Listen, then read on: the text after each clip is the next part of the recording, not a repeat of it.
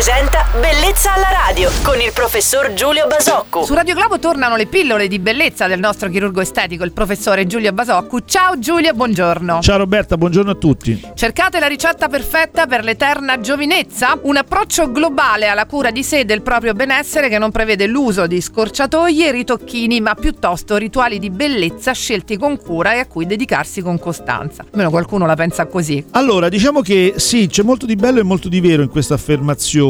Quello che personalmente, ma credo che anche in generale la chirurgia estetica tenda negli anni a confermare, a, a professare, è che il, l'attività eh, più importante è quella che noi facciamo su noi stessi rispetto alla nostra bellezza, alla, nostra, alla cura di se stessi e all'attenzione al nostro, alla nostra forma fisica. Ecco, io credo che questo sia molto molto vero e quindi in questo senso è vero che un percorso fatto di gesti quotidiani, di, di attenzione al proprio, alla propria pelle, al, al modo di mangiare, eccetera, sia un'ottima base di partenza per avere un risultato estetico importante. Ovviamente tutto questo è pura Molto filosofia, difficile. molto difficile, pura filosofia, quindi poi alla fine diciamo che quando tutto questo non dovesse essere possibile ricorriamo a degli strumenti un po' più, un po' più pratici, più pragmatici. Però sì, sono assolutamente convinto che questa sia la filosofia giusta e quello che almeno deve essere nel nostro intento. È un argomento del quale ci piacerebbe continuare a parlare, ma purtroppo dobbiamo salutare il nostro chirurgo estetico Giulio Basocco, ma niente paura perché tornerà anche domani mattina su Radio Globo. Giulio, felice weekend! Felice weekend a tutti e buona giornata.